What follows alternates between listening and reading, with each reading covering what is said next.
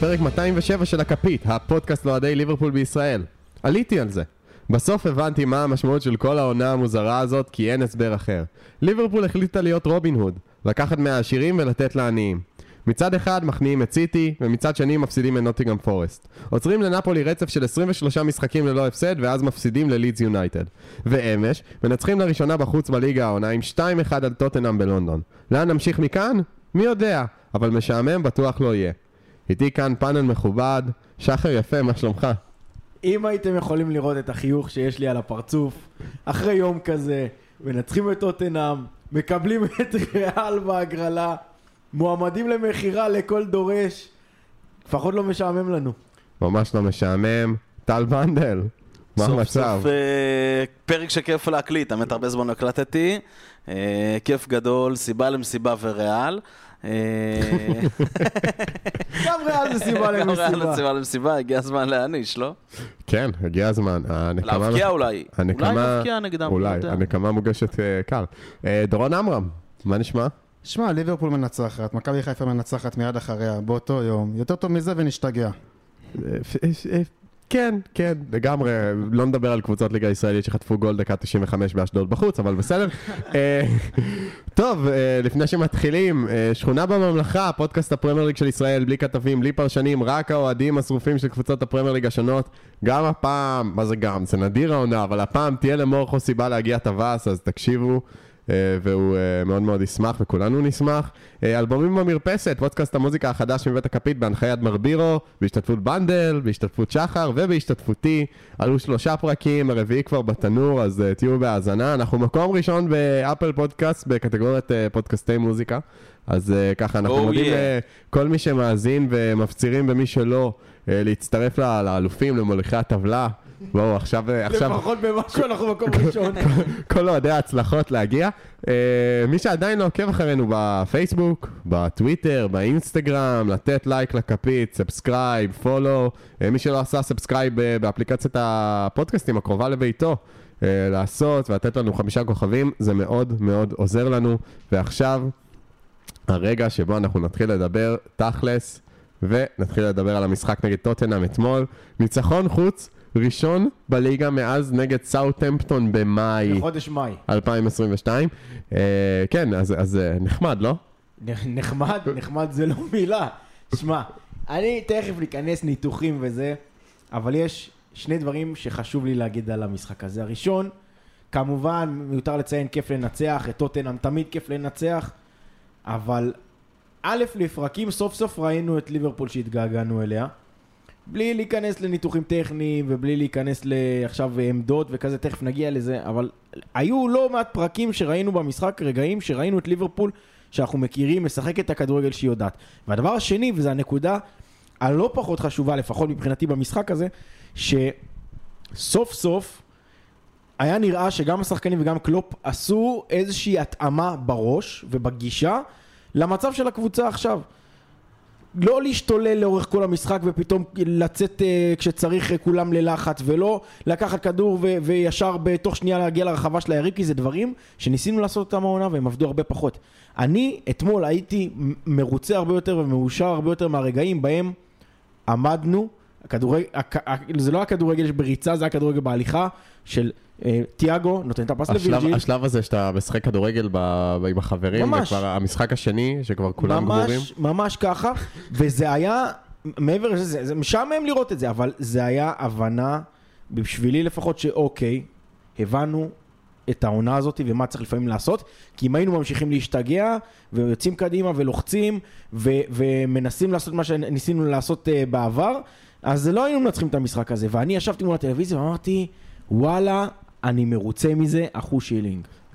מה שנקרא, קודם כל אני מאוד מסכים איתך, ומה שנקרא משחק אתמול היה כמאמר הקלישה, Game of Two Halves, משחק של 2 מחציות, מחצית ראשונה, אנרגטית, אגרסיבית, בדיוק ידענו מה אנחנו רוצים לעשות, מחצית שנייה, קצת שייקית ומלאת חרדה. דורון, איך אתה רואה את ההבדל אחד בין המחציות? העייפות מאוד הורגשה בחצי השני, בעיקר מהחלק הקדמי, ממש הורגשה, אבל אני הייתי כן מאוד שמחתי, אני גם מסכים עם שחר, היה משחק מאוד מאוד אחראי בחצי השני. מאוד. אתה הרגשת שגם וירג'יל וגם קונטה לא עומדים גבוה מדי, לא עכשיו באים לשבור את הראש, לשבור קווי נבדל, לבוא ולעשות את התכלס ולשמור על השאר, וכי זה היה בראש של השחקנים, וגם רואה את זה אצל קלופ עם כל החילופים, שאסור, פשוט אסור לא לנצח כאן, שהפער כבר נהיה מוגזם, ומשחק באמת אחראי של כולם. טוב, העיקר שניצחנו, ואיך אפשר שלא להתייחס לנוניאז, שוב נוניאז, הפעם לא במרכז העניינים, באגף העניינים, היה מאוד פעיל, רץ, עשה הרבה החלטות לא טובות, החלטה אחת טובה. לא לקחת בעצמו, כן. ובישל, אז מה אתה אומר, בנדל? יש תקווה עם נוניאז? כן, אני גם מההתחלה אמרתי, אני חושב ש... קודם כל גם דיברנו על זה כמה פעמים, קשה מאוד לשחקן, לא משנה באיזה רמה הוא מגיע, שהוא מגיע לקבוצה שהוא מאומנת כמו ליברפול, שהוא לא יודע מילה ולא חצי מילה באנגלית, למרות כל הדוברי או חבר'ה שדוברים שפות שדומות לשלו, ולהיכנס ישר לתוך העניינים. אתה מתכוון לקייטה. לאנשים שנורא כל כך קשה באמת להיכנס לתוך ליברפול, ואין מה לעשות, זה כאילו הוא הגיע וישר הכניס אותו לעניינים גם כי לא הייתה ברירה, ומונח עליו הרבה על הכתפיים. הפוטנציאל קיים, אנחנו רואים את זה, ואני חושב שבמשחק למשחק הוא רק משתפר. בעיקר אני חושב שמה שחסר לו עדיין לדעתי זה באמת הקבלת ההחלטות הזאת, שכאילו גם אי אפשר לא לשפך בסוף שאתה אומר את זה, נו באמת. כן, תשמע, זה בעיה, אבל זה יבוא, אני לא חושב שיש מישהו שלא חושב שזה יבוא חוץ מברבירו, גם בגלל מהפחד שלו מרכשים קודמים ודומים בו סכומים גבוהים, חלוצים גבוהים עם קוקו, אין גריקרול האורגוואי, ולדעתי זה שמה, תשמעו, הוא שחקן, הוא קצת באמת לוקה כשכל הקבוצה עושה תנועה ביחד, הוא לפעמים לא מוצא את עצמו, וזה כן פוגע בהתקפות ויכול קצת לתקוע אותו. כמה פעמים ראיתי אותו באמצע משחק, פתאום נפגש פנים מול פנים מול בובי, ואז כזה, רגע, אם אתה פה ואני פה, אז מי נמצא בצד שמאל? ואז פתאום מגיע רובו וכזה, רגע חבר'ה, אם שניכם למעלה, אז מי בא? לי אתמול לקח, לא יודע, כמה דקות טובות להבין באיזה צורה הם מסודרים מקדימה, כאילו מי באיזה צעד, אני לא יודע, לא הסתכלתי על מפה של עמדות ממוצעות בסוף משחק, אבל זה פשוט כי הם כולם עושים הרבה הרבה הרבה תנועה, בטח כשבובי משחק ונוניאז משחק וזה, אבל רואים את הפוטנציאל שלו, רואים אותו, קבלת החלטות, זה קבלת החלטות, אבל עוד משהו, נקודה ממש מגניבה שאני ראיתי עליו, ש... אמנם יש גרסה שלמה של דעות שאומרות שחלוץ לא צריך לעשות הגנה, אבל אתמול לראות אותו מחלץ לקראת הסוף כדור ברחבה שלנו. עם הלחץ שהוא עשה שם בצד שמאל כזה, נכון? אם לקח עם הראש בכוח וקפץ ממש גבוה. בדיוק. זה אומר הרבה על המחויבות, וזה אומר הרבה על גם לדעת לפעמים של לעשות את הדבר הזה, וזה נקודה ממש לטובתו שאני ראיתי. הפוטנציאל ברור לכולם לדעתי. אז אתם אומרים שאנחנו נמצא את נוניאז בעוד 5 שנים, או עם כדור הזהב, או בקרב בין כנופיות מחוץ למסבעה באורוגוואי. טוב, בוקר טוב אדון סלח. סלח עם צמד. הוא כבר תקופה בשלבי התעוררות. כן, לא, אבל בליגה זה עוד לא... רק קפה של הבוקר. אבל לא, בליגה זה עוד לא בא לידי ביטוי יותר מדי, אבל גם נגד... לא כל יום היה רנג'רס בליגה. זהו, גם נגד לידס הוא כבש, גם עכשיו צמד. האם סלח סוף סוף מתחיל להתעורר, והאם צריך להחזיר אותו לפנטזי? אני מאוד מקווה שכן. אני חושב שגם רואים את השינוי הנקודתי, שפשוט קלופ מבין שגם כדי להחזיר את סלח לעניינים, ושהוא באמת ייתן את התפוקה שלו, סלח משחק הרבה יותר קרוב לשאר מבדרך כלל, כי אנחנו כבר לא בדיוק משחקים את ה-4-3-3 הקלאסי שלנו, למרות שבמשחק אתמול לפרקים זה כן היה ככה, זה היה בין יעלום לבין 4-3-3, אני פשוט חושב שסלח כן שינה את התפקוד שלו, הוא הרבה יותר קרוב לשער, ואם, כאילו התפקיד שלו לא תמיד היה רק להבקיע את השערים, גם דיברו על זה שבקיץ, שאולי גם הוא יהיה הגורם המייצר, אם זה לניוניאז או לאחרים, כי פתאום הגיע לנו חלוץ, אבל אני מרגיש שהפעם הקרבה שלו לשער, בעצם זה שהוא כמו חלוץ הפעם, באמת תורמת לו בליגה. טוב, עוד שחקן אחרון שמבחינתי חייבים להזכיר, כי אני יושב ראש ארגון, לא לוקחים את אליסון כמובן מאליו, זה אליסון. בוא'נה, הצלה שם שהוא דפק לפריסיץ' זה היה? אני לא חושב, הוא פשוט זרק את עצמו על הכדור. מה זה הדבר הזה? גם את זה, וגם היה לו איזה משהו מהקרן שם, עוד איזה... שומר על יציבות בזה שבאמת הוא... הוא פשוט שוער טוב וזוכה במקומו בצדק כשהשוער פותח של נבחרת ברזיל. פתח את העונה הזאת בצורה מדהימה, זה... שחקן מספר אחד שלנו העונה. הכי יציב העונה. גם הכי יציב, בדיוק. אצלו זה שם המשחק היציבות, זה הרבה יותר מכולם. כן. טוב, אז הניצחון הזה, אין לי מושג איפה שם אותנו בטבלה, כי אני לא מסתכל על הטבלה מתוך... אתה מפחד. כן, אני לא מסתכל על הטבלה מתוך... גם לא השלב להסתכל בטבלה בעונה. כן, חד משמעית, בעיקר לא במצב שלנו. אז אנחנו לא יודעים, אנחנו במקום כלשהו בטבלה, איפשהו בין 1 ל-20. נקווה שמעל 20. והלאה, יש לנו משחק נגד דרבי ביום חמישי, ומשחק נגד סאות'המפטון ביום ראשון או שני, או בשבת אפילו, שבת. שבת? מה? סאות'המפטון. בשבת, כן. שבת. עם המשחק נגד דרבי ברביעי, נכון? כן, רביעי או חמישי, רביעי. אז כן, אז יש לנו רביעי ושבת. אז איך אנחנו מגיעים למשחקים האלה? שאלת השאלות, תשמע, אנחנו עוד פעם, אנחנו כל העונה חווים את הרכבת הרים הזאת, כמו שדיברנו עליה, ותשמע, מול דרבי, בסדר, זה משחק, כאילו, אוקיי, אפשר לעלות עם קרווליו ומילנר. זה גביע הפיצה, למי שלא יודע, פאפה ג'ונס.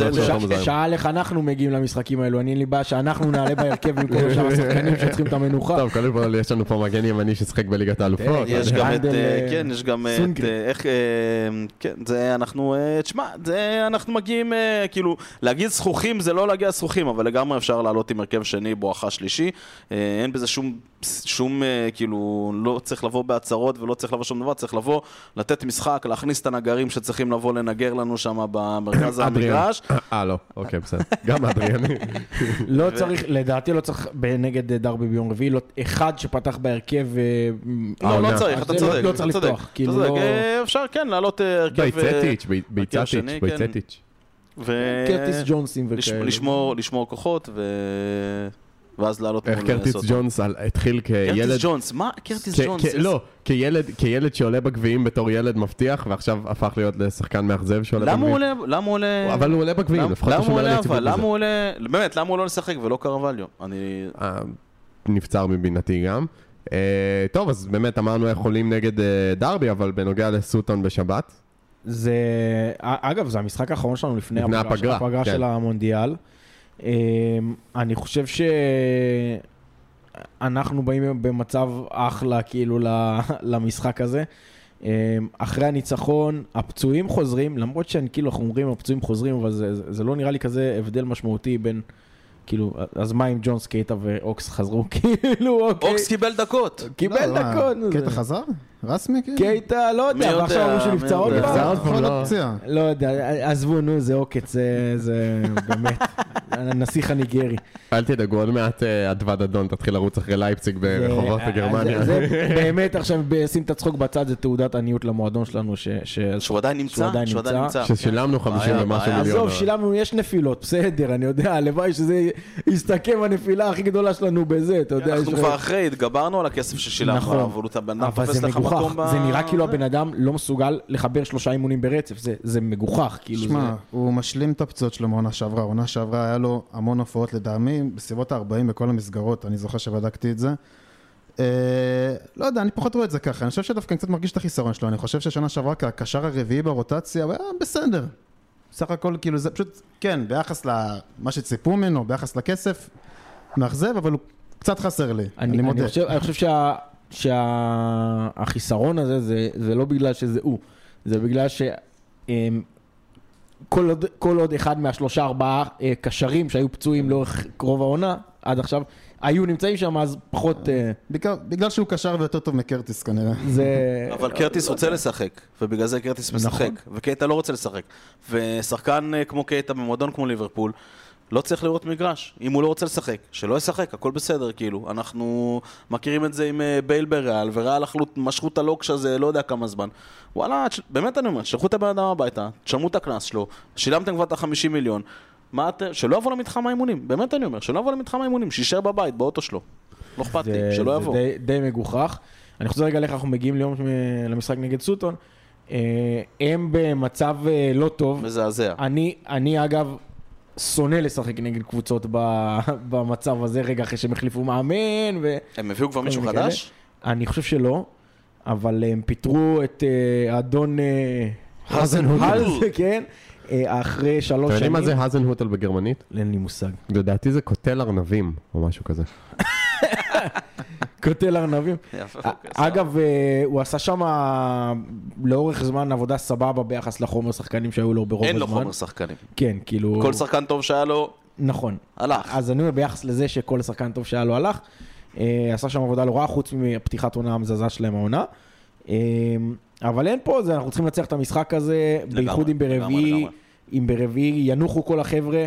זה מספיק זמן כבר בין ראשון לשבת, אני לא זוכר כבר מתי לנו מנוחה כל כך ארוכה. לא, גם אחרי זה עוד פעם תזכרו שאחרי זה אנחנו יוצאים לפגרה סופר ארוכה, אוקיי, כאילו כל מי שהוא כזה על הגבול מבחינת ניהול דקות יכול לתת מקסימום דקות ולצאת לחופש. אני גם אציין שזה ממש עכשיו כשמתחילים להתפרסם הסגלים, והסגלים של הגדולות מתפרסמים, של המונדיאל, זה פעם ראשונה מזה, אני ראיתי 30 או 40 שנה, זה הכי מעט שחקנים של ליברפול שולחת לטורניר, תודה לאל, באמת. לטורניר גדול. 5 שחקנים, סך הכל. רגע, טרנד זומן? עוד לא ידוע על דעתי. עוד לא ידוע. סאות'המפטון לא פרסם עדיין, אבל... אני לא חושב שתהיה לו ברירה, אבל לא תהיה לו ברירה. וגם מי שיזומן, אז לא כולם יראו שם הרכב. קווה מאוד, קווה מאוד שהולך על טריפיה. לא כולם יראו שם הרכב, אז יש עכשיו, עוד פעם, זה בטח יכול להשתנות. יש פציעות ומזמנים עוד אנשים וכזה, וסגלים מורחבים וסגלים מצומצמים, אבל זה בדרך להיות הטורניר הגדול שאנחנו שולחים אליו הכי מעט שחקנים ב-40 שנה האחרונות. משמעותי ללונגרן בטוח, זה לדעתי גם משמעותי ליום שבת, שרוב ההרכב לא כל כך מעניין אותו הלאה, בניגוד למסי שראיתי עכשיו שהוא פצוע, והוא לא יכול לשחק בשבת, במחזור האחרון, ומתחילים לשמור על הרגליים שלהם, בקיצור. היום הולדת של אחות של נאמר גם זז, שמעתי. כן, זז היום הולדת, והוא, עזוב, הוא ואחותו, אני לא, פודקאסט שומעים ילדים, אני לא אגיד פה דברים קשים. אבל קיצור, צריך לנצח את סאות'המפטון, לצאת לפגרה הזאת. יום הולדת של אחותו. תמיד הוא פצוע במולדת של אחותו, כל כך חשוב לו להיות... אתה יודע, מי עוד היה פצוע תמיד במולדת של אחותו? מי? ג'יימי לניסטר. רק אומר. אבל... יגידו, אנחנו מלכלכים על גבוה. אני אמרתי כלום. כשמודחים אני פותח שמפניות. טוב, אז כמו שאמרנו, סוטון במצב קשה, אבל אליאנוסי עדיין שם, חבר'ה. טוב, הימורים. דרבי, קודם כל. שחר. דרבי? 2-0. דורון. נגד דרבי 3-0, ונגד סוטון גם או שאחרי זה? רגע, אנחנו עושים סבב, אל תערבב פה.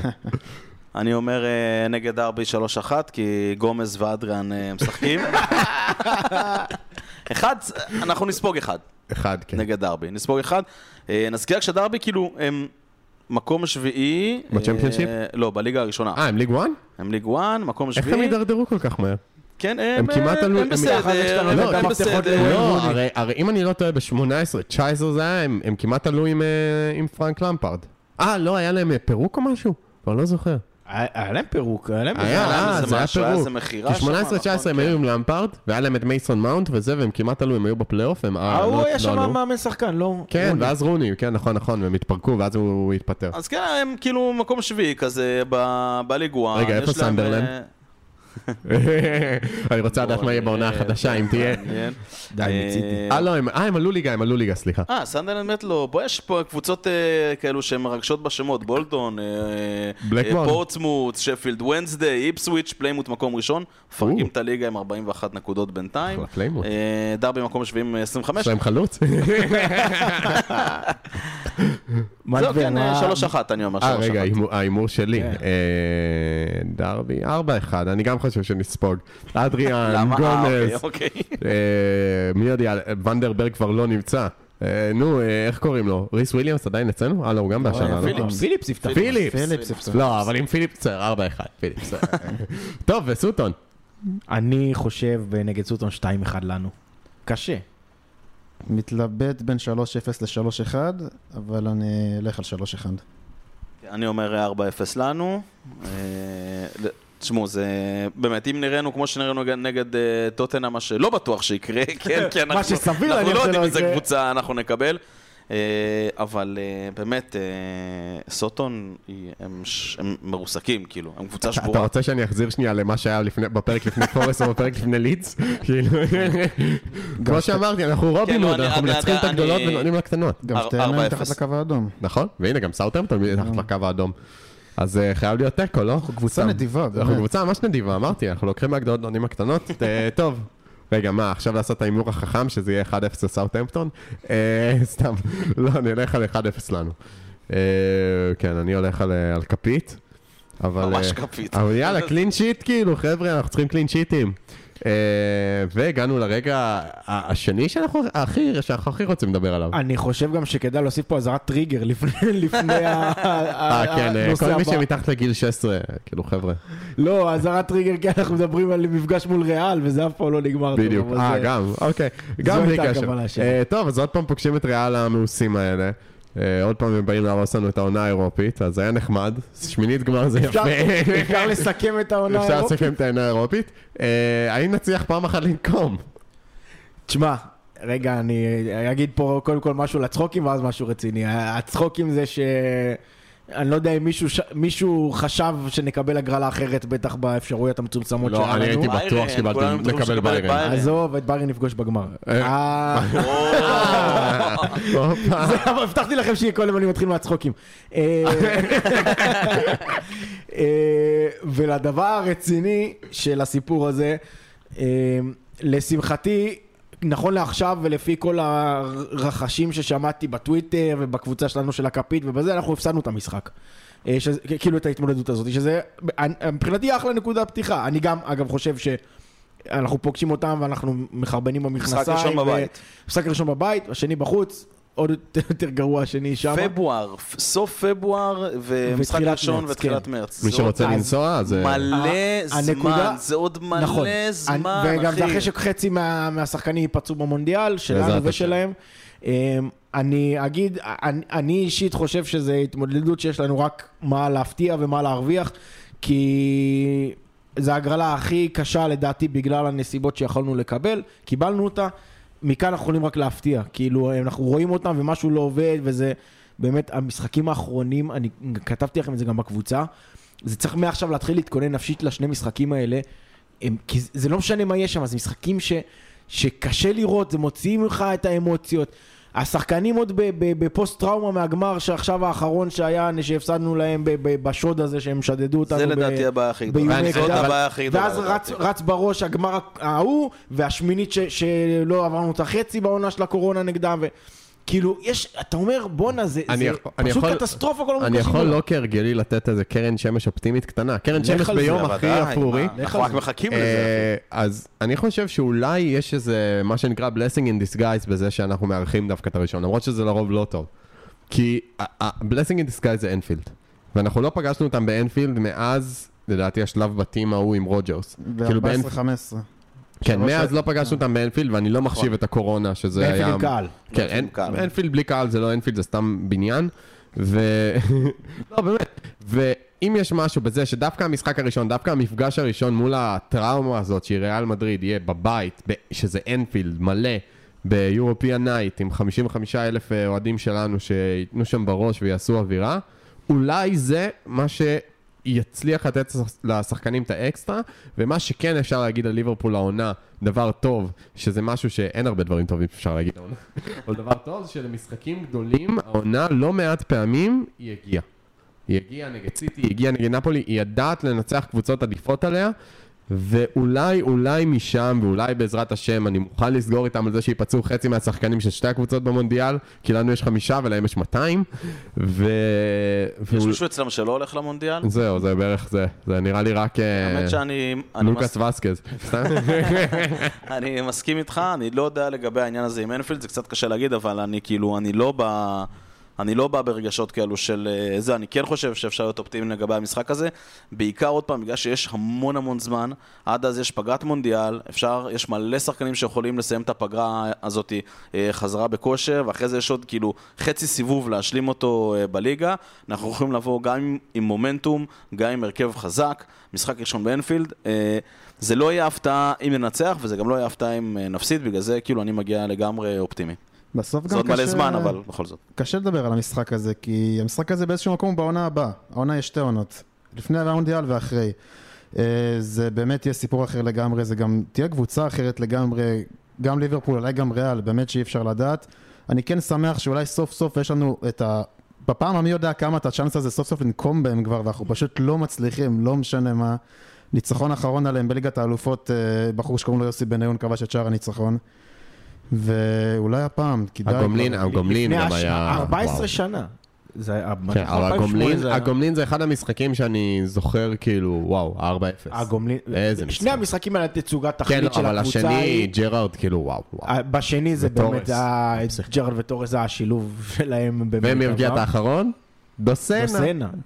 האיש למסירות גם שער בולטראפורד, ניצחון גדול אחר. דוסנה, כל שער שלו זה מיוחד, טוב. אז סיימנו עם דוסנה לדבר על ריאל, אז נראה לי שאין דרך טובה יותר לסיים. והרגע השני לא כולם חיכו. אנחנו עומדים למחירה, אז קודם כל אני רוצה לפנות לכל השכים שמאזינים לנו. אם אתם שייך, עמיד, לא אכפת לנו מאיזה נסיכות, ואתם מעוניינים להשאר בקבוצת כדורגל. אם אתם גבר עמיד בין הגילאים. למה גבר? אנחנו פתוחים גם לנשים שאחר, אבל שייך, שייכית, מה שאתם רוצים, שמעוניין להשקיע במועדון כדורגל שנמצא בעיר שיש בה גם ים וגם נהר. וגם היסטוריה מפוארת. אחלה קניון המרכז והיסטוריה מוזיקלית ואצטדיון טופ-טופ ואת... לא, נבי קייטה זה לא למכור. טוב, אז אם מישהו רוצה להשקיע אז שייצור איתנו קשר, אנחנו נעביר אותו בצינורות המקובלים שזה שר. דרך יושב ראש חוג האוהדים הרשמי. יש לנו פה... ברק אברמוב כבר פנה. בדיוק. אברמוב זה... טוב, שחר, ספר לנו קצת מה הסיפור. מה הסיפור? הסיפור הוא כזה. באופן כללי, הבעלים של ליברפול, לא נעשה פה עכשיו ניתוח עומק פרק על הבעלים, על מבנה הבעלות וכזה. אתה יכול קצת לתת, אבל. אני אתן, אין בעיה. עוד פעם, נעשה איזה רגע סקירה כזו, קצת ליישר קו. נכניס אותם לעניינים. בדיוק. הבעלים של ליברפול היום זה קבוצה שנקראת FSG, פאנווי, פאנווי ספורטסווד, בדיוק, קבוצה בוסטונית, נכון, הם גם הבעלים בצורה כזו אחרת של בוסטון רד סוקס, של שלהם גם קבוצה ב-NHL או משהו, יש להם קבוצת הוקי נראה, אני רק יודע שהם במשך שנים מאוד ארוכות עשו מלא כסף על בוסטון, על רד סוקס, כן, על הרד סוקס. הם קנו את הקבוצה ב-2010 מהיקס וג'ילט האמריקאים הקודמים שהיו הבעלים של המועדון, וזה חם, כן, תקופה חשוכה, הם קנו את המועדון ב-300 מיליון פאונד, אז היה 343 מיליון לא, 300 מיליון דולר זה אומר 3 הפוך. כן. 300 מיליון פאונד. לא הרבה כסף. 300 מיליון פאונד, שהם 343 מיליון דולר. זה הסכום שהם קנו איתו ב-2010. מאז, ברור, מבחינת הישגים ספורטיביים, ברור לכולם מה עשינו. כשחשוב להגיד שההישגים הספורטיביים וההגדלה של אנפילד והבעלות החדשה, שגם זה בעלות של אנשי עסקים, וליברפול הייתה עסק, עדיין עודנה עסק לכל דבר, ההכנסות גדלו, הסכמי חסות היום הם במאות מיליוני פאונד בעונה, 120, 130 פלוס כל הנייק וכו וכו וכו, זה אומר שליברפול היום מרוויחה המון המון כסף, בעצם מה שהקבוצת בעלים הזו אמרה לאורך כל השנים האחרונות זה אנחנו תמיד פתוחים לשמוע הצעות. זאת אומרת, הם לא אמרו הקבוצה על המדף, הקבוצה על המחירה, אבל הם במשך שנים זה היה נקבל הצעות. זה גם המדיניות שלהם, אבל הם לא הסתירו את זה אף פעם. זאת אומרת, זה תמיד היה פתוח להכל, אנחנו נמכור. אם תגיע הצעה, נבדוק. אתה יודע, יש בעלים שזה הגישה שלהם וזה בסדר גמור. מה שהשתנה היום זה בעצם שיצאה ידיעה בצהריים המוקדמים היום, ביום שאנחנו מקליטים, שיש מה שנקרא מצגת לקונים פוטנציאליים, זאת אומרת איזשהו צעד אקטיבי יותר, וממש איזושהי הגדרה של המצב שהקבוצה על המדף. מה זה אומר? הקבוצה למחירה. עוד פעם, אין איזו הצהרה של תביאו 2 מיליארד ניתן את הקבוצה, אלא... אנחנו פה ופתוחים לשמוע הצעות. הטיימינג, דיברתי על זה קצת עם דורון לפני שהתחלנו את להקליט הפרק, אני אמרתי לו שהטיימינג קצת הפתיע אותי. לי תמיד היה ברור שיגיע היום, ולא לא רחוק, שהם ימכרו את הקבוצה וימכרו אותה ברווח מטורף, תכף נגיע לסכומים שמדברים עליהם עכשיו. אני ציפיתי שזה יקרה עוד 2-3, ביחד כזה עם הזיבה של קלופ, כל התהליך, אחרי הרחבה הבאה של אנפילד, אבל למעשה עכשיו הקבוצה על המדף, ומה שעושים בדרך כלל כשרוצים להבין רגע מה הסכום שמדברים עליו, כי יודע, אנחנו לא יודעים על הצעה קונקרטית, זה הולכים ומשווים כמו שעושים הרבה פעמים בנדלן, כמו שקובעים מחיר של דירה, מסתכלים מה קרה בסביבה, ואנחנו מסתכלים בקיץ ורואים את צ'לסי שנמכרה בלמעלה $2 מיליארד, הרבה כסף, המון המון כסף. והיום בכתבה שקראתי שמנדבר שלח לי של האתלטי, לא, אני לא שלחתי, אתה קראת בעצמך, אני קראתי בעצמי, הגיע לך ממקור אנונימי, אתה שורף לי את המנוי, סליחה, האתלטיק, אני משלם מנוי. אז מדובר על סכומים שהם דמיונים, זה מדובר על הערכות של סביב 4 מיליארד כסף, דולר, פעם, זה כבר לא משנה, כאילו זה לא משנה אם זה 4 מיליארד פאונד או דולר, זה סכומים, זה 4 מיליארד פאונד, זה כמעט 5 מיליארד דולר, זה מטורף, זה... אני גם דיברנו ואמרנו מי מסוגל לתת את ההצעה הזאת, אז אין היום אנשים שיכולים לבוא ולהגיד אני קונה את הדבר הזה, שהם לא איזה שייך שיש מאחוריו מדינה. כי גם הבעלים של פריז וגם הבעלים של ניוקאסל וגם זה בסוף נגיד אנשים, יש לו שם, היום פרסמו כבר בטוויטר על איזה בן טולילה שרוצה מתעניין בליברפול, שרץ ההודעה וכולנו היינו, שאלנו את רותם אם הוא מסתלבט או שזה באמת הודעה אמיתית, ובסוף זה אנשים שעומד מאחורי מדינה, כי סכומים כאלה, אם אתה לא מדינה מלאה בנפט, אז אין מאיפה להביא. ובגלל זה צחקנו על אם יש שייך ומישהו שרוצה לקנות, וזה עכשיו איזושהי נקודה שאני משער שהבעלים אומרים, היום הערך של הקבוצה, הערך של המועדון של ליברפול הוא הכי גבוה שהוא יהיה, אחרי ההישגים הספורטיביים, אחרי המצב הכלכלי, הסכמי חסות, נייק, כל מיני כאלה, וזה הזמן למכור. אקזיט לכל דבר. אקזיט. עכשיו, תעשו את המכפלות. הם קנו את הקבוצה לפני 12 שנה ב$300 מיליון. הם עומדים למכור אותה בכמעט פי 10, אולי יותר מפי 10. מדובר על מיליארדים. זה חתיכת אקזיט, זה אולי מחירה של עסק ורווחים מהגדולים שאפשר לדמיין אותם, אין דברים כאלה, זה פשוט מטורף. טוב, זה אנשי עסקים, צריך לזכור, זה אנשי עסקים מוצלחים, זה בדיוק הקטע. הם יודעים בדיוק מה הם עושים, זה היה ברור שכאילו, הם נכנסים, אתה הרבה פעמים נכנס להשקעות, זה מה שעושים אנשי עסקים גדולים, נכנסים להשקעות בשביל לצאת מהן ברווח. עכשיו, אני כאילו, אני פעם לא נכנס למבנה של הבעלות יותר מדי לעומק, אבל לא יפתיע אותי לראות כל מיני צורות של זה. אני לא חושב, אמרתי את זה גם לפני שהתחלנו להקליט, שיבוא מישהו מחר, ישלם את 4 מיליארד, ו-FSG יוציאו את כל 100%, ובזה זה ייגמר. אני לא רואה את זה קורה, זה גם מבחינת מבנה בעלות היום, זה מורכב וזה לא יכול לקרות, אבל, או שהסבירות של זה שזה יקרה יותר נמוכה, אבל אני לא אתפלא מאיזה מודל של 51% ו-20% לזה, ופתאום, לא יודע, למקסם את הערך, לא יודע אם הם ימכרו את כל העסק וזה, אבל בסוף יש פה נקודת, אני חושב שזה נקודת ציון שיכולה להיות מאוד משמעותית בהיסטוריה או בנקודה של הקבוצה. כבר צחקנו על רשימת רכש שאנחנו רוצים היום וכל מיני כאלה, אבל זה מאוד מאוד מעניין לאן זה ילך. ואם אחרי כל הצחוקים שעשינו על כל הקבוצות שקראנו אותם שייכים, פתאום יבוא לנו איזה אחד כזה והוא הבעלים שלנו, זה בכלל לא יכול להיות קומדיה. אתה אוהב את זה? אני לא יודע מה דעתי על זה, כי... וזה אחלה דיון, אנחנו כאילו אשמח גם לשמוע מה אתם אומרים, אבל בסוף, היום, לדעתי, תוך כמה שנים, מי שלא יהיה שם, לא יהיה. ואנחנו רואים את זה. הפעם ניסיתי... שהוא מאוד מאוד קטן היום, עוד פעם, זה לא שיש לנו בעלים, לא, אני באתי להגיד את השם של איזה בעלים בישראל, אבל אני לא אגיד, זה לא שהוא הבעלים שלנו, ואין כסף וזה, ונכון, כאילו המדיניות רכש לפעמים קצת מוזרה, אבל זה לא שאנחנו חיים מהיד לפה היום, אבל עדיין, זה שהפער מסיטי היום הוא יחסית קטן, נגיד עד העונה הוא יחסית קטן, הפערים המקצועיים מסיטי קטנים, זה בגלל...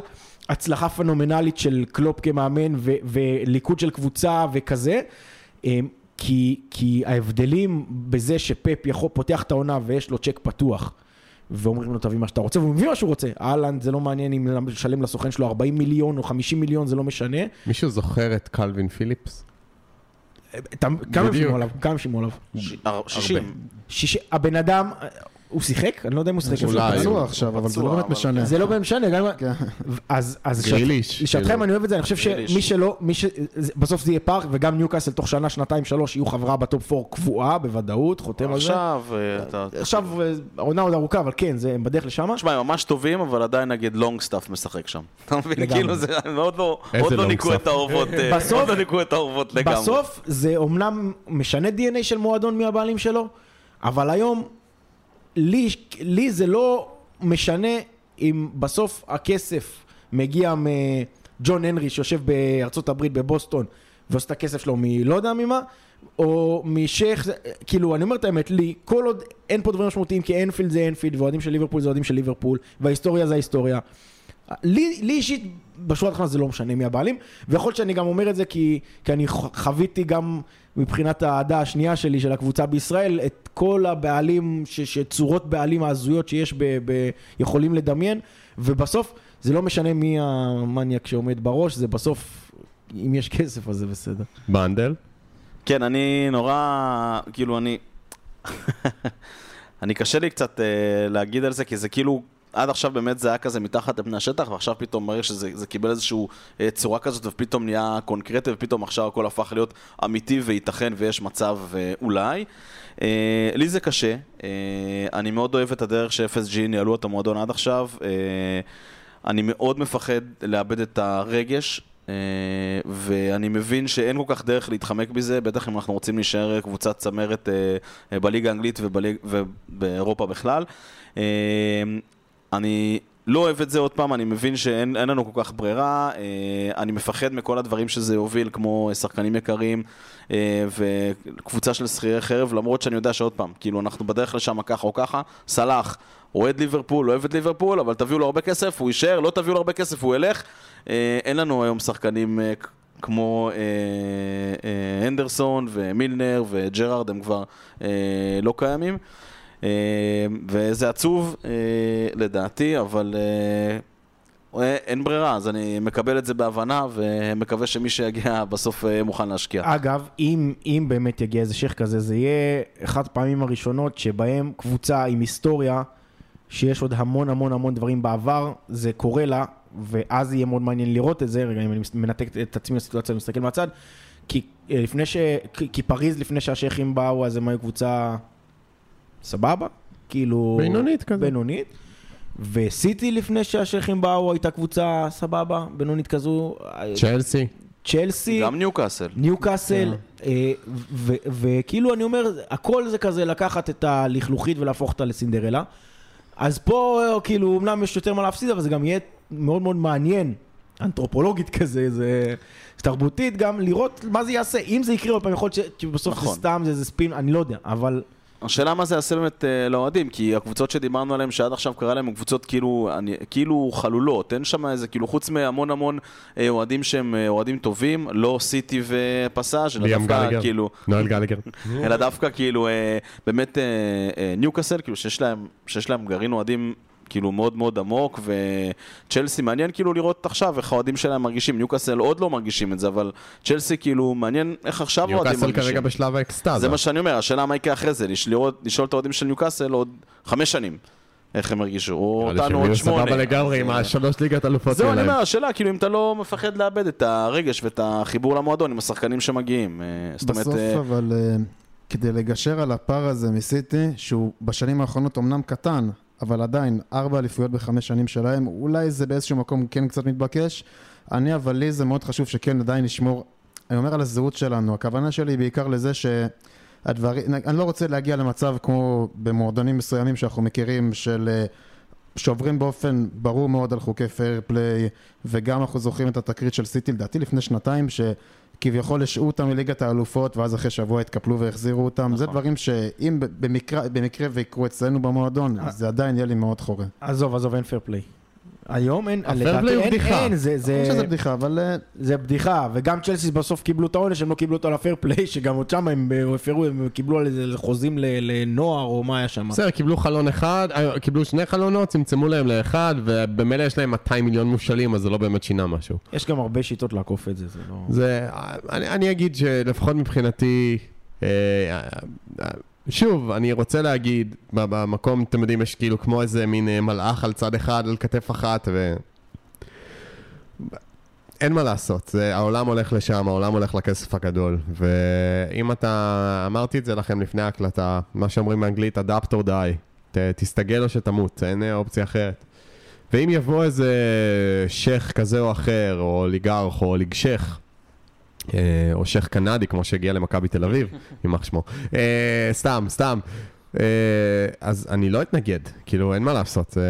ואני כבר מדמיין, מכירים את המערכון הזה, אנחנו במפה של השני אלה שמאמרים, והנה זה מפה, והנה מונית ספשייל זה, והנה ברלה ב-80 מיליון, והנה דקלן רייס ב-70 מיליון, והנה אמבפה ב-200 מיליון, והנה בלינגאם ב-150 מיליון. בלינגאם. תביא בלינגאם.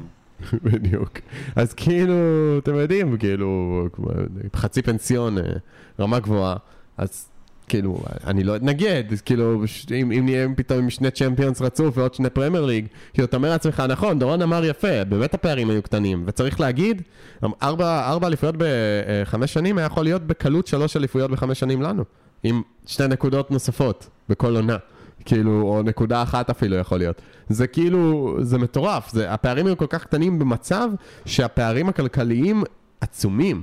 וזה לא יעזור כמה יגידו שסיטי מוכרת הרבה וסיטי מרוויחה. סיטי יש כסף לא מוגבל, ולנו אין. וזו הבעיה. מה שלי חשוב זה שלברון ג'יימס יישאר אחד מהבעלים שלנו. אני רק רוצה לוודא שלברון ג'יימס יישאר. טוב. אגב, נשמח לשמוע בתגובות. כן, בתגובות, תנו לנו בתגובות. בטוויטר, בפייסבוק, איפה שאתם רואים ושומעים את הפרק, נשמח לשמוע בתגובות. אינסטגרם, טיק טוק. מה עם הטיק טוק של מורחו? למה אנחנו לא עושים שם סרטונים? מתקתק לו שם. נראה לי קיבלנו בן, לא? וואי. מה היה שם? טוב, רגע, אז עכשיו אני אפנה לכם שאלה, מי אתם רוצים שיקנה אותנו? מישהו בסגנון FSG? מישהו בסגנון איש עסקים סטייל אברמוביץ' או איזה שייך? בנדל. לא, אני לא מסוגל לענות על זה. מה, נו? שאלתי שאלה. תשמע, אם כבר מוכרים, תביאו מישהו עם מלא כסף, שלא רואה ממטר, ונקווה לטוב.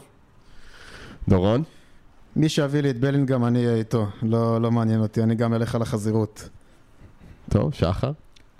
אני רק שיהיה מספיק צחוקים, אחי, שיהיה, אתה מדמיין, פתאום מלא גלביות יושבות ביציעים, וזה... וואי, זה היה בניוקאסל, לא שהם באו עם גלביות למשחקים הראשונים עם הסעודים, איזה צחוקים. זה כאילו, אתה יודע, לנו גם כישראלים יהודים וזה, אתה יודע, נכנס פה כל מיני שטויות שנאמרות תמיד וזה, אבל... אנחנו מברכים איש איש וארנקו. רק צחוקים. איש שמביא קצף לליברפול. אני גם, שזה יהיה גם חייזר ממאדים אם הוא בא עם מספיק כסף, מה אכפת לי? אני רק רציתי דבר אחד, את קוויצ'ה כבר צריכה לי, אז זה הכל, אני מבקש בקשה קטנה, לפני שהוא ילך לסיטי. טוב, לסיכום, לכינוח, צ'ייסר פנטזי קצר, היה מחזור בינוני. היה בינוני לחלקנו, טוב לחלקי המחרים. אני? נדבר קצת על זה. נזכיר, מקום ראשון בפנטזי של פודקאסט הקפית, גיא קרן, וואו, ממש טוב, 924 נקודות. מקום שני, עידן לוצקי, ידידנו היקר, עם 906. ומקום שלישי, אור גמר עם 904, צמוד שם בטבלה. עוד נזכירי ככה שיש את... רגע, אני אציץ לנו פה, איפה ברח לי? איפה איתי? איתי טוב, לא? איתי ויזל, מקום 11, וכמובן גם מוביל את הפאנליסטים. רגע, פינת גולני. ורגע, זה הכי חשוב בעצם, אני מקום 25, ומאחוריי, שתי מקומות, גולני, בפער של נקודה. גולני, אני פותח פה פערים, תשים לב. זה קללת גולני. אני קיוויתי לשבור סי שלילי הפעם עם מספר כל כך נמוך של נקודות. אני התחלתי את המחזור שלי כשהקפטן שלי קנסלו קיבל אדום, והשוער שלי עשה פנדל. ככה התחילו שני המשחקים הראשונים של המחזור של הפנטזי שלי. אני שכחתי לעשות חילופים, זה עוד יותר חמור. השארתי את הקפטן על סאקה, אבל זה לא היה כזה נורא, כי הוא בישל, אבל כאילו עדיין... אז כן, בוא נגיד ככה על הפאנליסטים, אז איתי ויזל ראשון, 885 נקודות. שני, נוניז, טל ונדל. אין מנוס. אין, אבל הוא סולידי כמו, לא יודע מה, כמו מילר בימים היפים שלו. רותם, מדרדר למקום השלישי, מילי זלאדס של הדר אמיר, מקום רביעי, גיא במקום החמישי, ברבירו עקף אותי, המקום השישי, אני שביעי, שחר שמיני, מורחו, עדיין בעונת נפל, אבל מתחיל לצמצם פערים. בעונה פיננסית. כן, מורחו מזהה עם המועדון. וזהו, ואז שתי הקבוצות הנוספות של ברבירו ורוטן שהן לא תחרותיות, ולמטה סער, שלא באמת עושה חילופים. יושב ראש חוג האוהדים בישראל. במקום שנוח. הוא לא עושה חילופים, אבל הוא עדיין עם דוברב קווייס קפטן, אז כאילו רספקט. דורון לא משתתף מטעמים אידיאולוגיים. איך אפשר כל מחזור לעשות חילופים? אני פשוט לא מבין. חכה, אתה תיכנס לזה, אתה לא יוצא. שבת בבוקר. כוס קפה. מה, לפרט? אתה יושב בשירותים של שבת בבוקר, של השקט, ואתה עושה חילופים בפנטזי. אני לא מאשר ולא מכחיש. טוב, חבר'ה, נראה לי היה לנו פרק פורה ומבדר.